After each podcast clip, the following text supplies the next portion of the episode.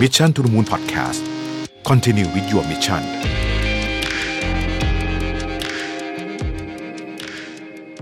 สวัสดีครับ ยินดีต้อนรับเข้าสู่ Mission to the Moon Podcast นะครับคุณอยู่กับประวิทยานุสาหะครับ วันนี้จะมาชวนคุยเรื่องของ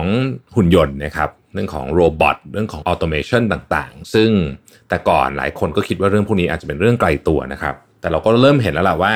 หลายปีที่ผ่านมาเนี่ยเราเริ่มเห็นหุ่นยนต์ในฟังก์ชันต่างๆ ที่หลากหลายมากขึ้น แล้วก็ใกล้ตัวมากยิ่งขึ้นนะครับ จะว่าไปจุดเริ่มต้นของหุ่นยนต์เนี่ยเกิดขึ้นในช่วงตั้งแต่ปลายยุค 40 หลังจากนั้นก็ได้ถูกพัฒนามาอย่างต่อเนื่อง จนเกิดเป็นอุตสาหกรรมการผลิต และจำหน่ายหุ่นยนต์ขึ้นในหลากหลายประเทศนะครับ มีเม็ดเงินที่วิ่งเข้าสู่ธุรกิจนี้อย่างมหาศาลเลยทีเดียว ในแต่ละปีโลกของเราเนี่ยมีการผลิตและจำหน่ายโรบอทหุ่นยนต์เนี่ยในหลากหลายประเทศมากนะครับ แล้วก็ในปี 2019 ปีเดียวเนี่ยนะครับ มีการคาดการณ์ว่ามูลค่าตลาดของหุ่นยนต์เนี่ยสูงถึง 62,750 ล้านเหรียญสหรัฐ และคาดการณ์ว่าจะเติบโตอย่างรวดเร็วมากนะครับ อีก 6 ปีต่อจากนี้ในปี 2027 เนี่ยเขาคาดการณ์กันไว้ว่า ตัวเลขของตลาดหุ่นยนต์อาจจะสูงถึง 170,000 ล้านเหรียญสหรัฐเลยทีเดียว โดยปัจจุบันเนี่ยเราสามารถแบ่งหุ่นยนต์ออกเป็น 2 ประเภทหลักๆนะครับ อันที่ 1 เป็นหุ่นยนต์ที่ใช้ในอุตสาหกรรม หุ่นยนต์กลุ่มนี้เนี่ยส่วนใหญ่เราก็มักจะเคยเห็นในรูปแบบของแขนกลนะครับที่คอยทำสิ่งต่างๆ ในโรงงานอุตสาหกรรม คอยทำฟังก์ชันต่างๆนะครับที่คุ้นตาที่สุดอาจจะเป็นอุตสาหกรรมรถยนต์นะฮะเราจะเห็นแขนกลที่ใหญ่ๆเลยที่หยิบแชสซีของรถได้ทั้งคันเลยเนี่ยนะฮะขึ้นมาเลยก็ค่อนข้างจะคุ้นเคยคุ้นตากันนะครับ จริงๆแล้วเนี่ยในอุตสาหกรรมอื่นๆก็มีการใช้หุ่นยนต์เยอะมากโดยเฉพาะแขนกลเนี่ยนะฮะไปถึงไปทำงานที่คนทำงาน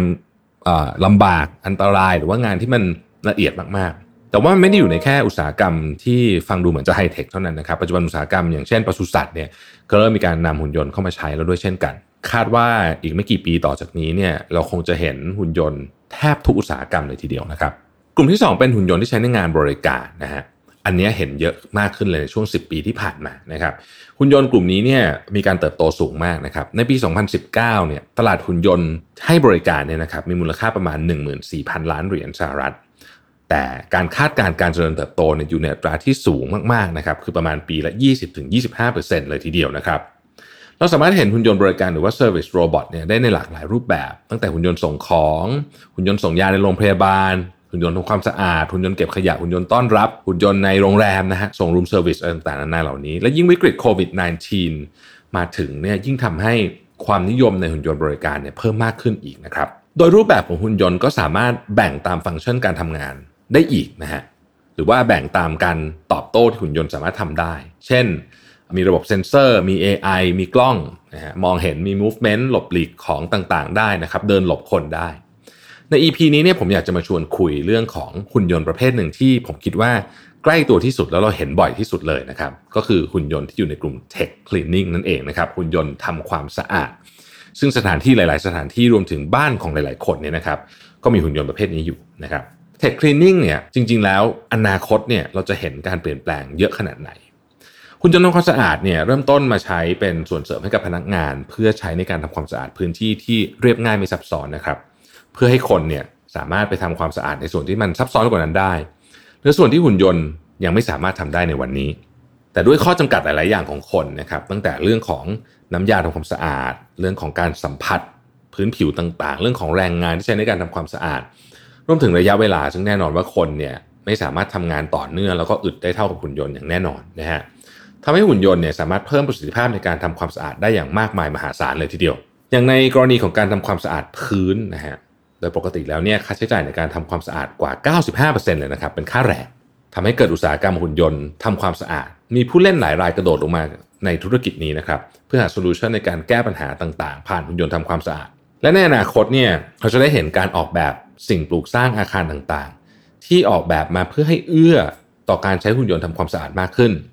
อย่างในกรณีของอาคารซูมิโตโมที่โอซาก้านะครับตัวอาคารเนี่ยถูกปรับเปลี่ยนเพื่อเพิ่มประสิทธิภาพการทำงานของหุ่นยนต์ทำความสะอาดทำให้หุ่นยนต์ทำความสะอาด สามารถสื่อสารกับอุปกรณ์อิเล็กทรอนิกส์ต่างๆ ในตัวตึกได้ สามารถที่จะเข้าลิฟต์ได้นะครับ เข้าไปทำความสะอาดชั้นต่างๆ ได้ด้วยตัวเอง ซึ่งสมัยก่อนเนี่ยอาจจะยังทำไม่ได้ ในอนาคตเราจะได้เห็นการออกแบบตัวอาคารที่อิงกับหุ่นยนต์ทำความสะอาดมากขึ้นอย่างแน่นอนนะครับ นอกจากหุ่นยนต์ทำความสะอาดตึกอาคารแล้วเนี่ยหุ่นยนต์ทำความสะอาดที่ใช้ในบ้านก็เป็นอีกกลุ่มหนึ่งที่เราสามารถพบเห็นได้บ่อยๆ ผมเชื่อว่าหลายท่านมีหุ่นยนต์ดูดฝุ่นอยู่ที่บ้านนะครับ ในปี 2019 เนี่ยหุ่นยนต์ทำความสะอาดในบ้าน มีมูลค่าตลาดอยู่ที่ประมาณ 2,560 ล้านเหรียญสหรัฐ และคาดว่าจะเติบโตที่ประมาณ 17.7%ต่อปีจนกระทั่งถึงปี 2027 โดยปัจจัยสำคัญที่ส่งผลทำให้หุ่นยนต์ทำความสะอาดในบ้านกลุ่มนี้เติบโต นอกจากเรื่องความสะดวกสบายแล้ว อีกเหตุผลหนึ่งก็เพราะว่าคนยุคใหม่เนี่ยนะครับใช้เวลาในการทำเรื่องอื่นนอกบ้านเยอะมีแอคทิวิตี้เยอะกิจกรรมเยอะ กลับบ้านก็เหนื่อยละไม่ค่อยมีเวลาแล้วนะครับ เรื่องของการทำความสะอาดเนี่ยถ้ามีตัวช่วยได้ ก็ตอบสนองกับไลฟ์สไตล์คนรุ่นใหม่มากๆนะโควิด -19 อย่างที่กล่าวไปในตอนต้นเนี่ยก็เป็นอีกปัจจัยหนึ่งที่ทำให้หุ่นยนต์ทำความสะอาดถูกใช้มากขึ้น ในหลายสถานที่เนี่ยนะครับต้องมีการทำความสะอาดกันบ่อยขึ้นนะต้องใช้น้ำยาเฉพาะมากขึ้นนะครับ เนื่องด้วยเหตุผลด้านความปลอดภัย แล้วก็เรื่องของการรักษาระยะห่างระหว่างผู้คนทำให้หุ่นยนต์ทำความสะอาดเนี่ยถูกนำไปใช้มากขึ้นเรื่อยๆ โดยเฉพาะในสถานที่เช่น สถานที่รักษาพยาบาลนะครับโรงแรมและสถานที่ที่ไม่เอื้อให้คนเข้าไปทำความสะอาด เช่น โรงงานอุตสาหกรรมบางประเภทเป็นต้น ความน่าสนใจในแง่ของธุรกิจเนี่ยนะครับก็น่าสนใจมากทีเดียวเพราะว่าต้องบอกว่าหุ่นยนต์เนี่ยราคาลดลงเรื่อยๆนะฮะแล้วก็เก่งขึ้นเรื่อยๆด้วยนะครับมีการคาดการณ์ว่าการใช้หุ่นยนต์ทำความสะอาดในธุรกิจนั้น สามารถลดค่าใช้จ่ายในส่วนของการทำความสะอาดลงไปได้ประมาณ 25%ในขณะเดียวกันสิ่งที่เหล่าบรรดาหุ่นยนต์โรบอทพวกนี้สามารถทำได้เหนือกว่าก็คือเรื่องของการเก็บข้อมูลมาวิเคราะห์ครับเราอาจจะไม่ค่อยได้คิดถึงประเด็นนี้สักเท่าไหร่นะฮะแต่จริง ๆแล้วเนี่ย การประเมินผลหลังจากการทำความสะอาดทุกครั้งเนี่ยนี่คือ Data ชนิดหนึ่ง เรื่องนี้จำเป็นมากสำหรับกลุ่มธุรกิจที่ต้องการความสะอาดเป็นพิเศษ เช่นสถานพยาบาล คลังยา สถานที่ในการผลิตอาหาร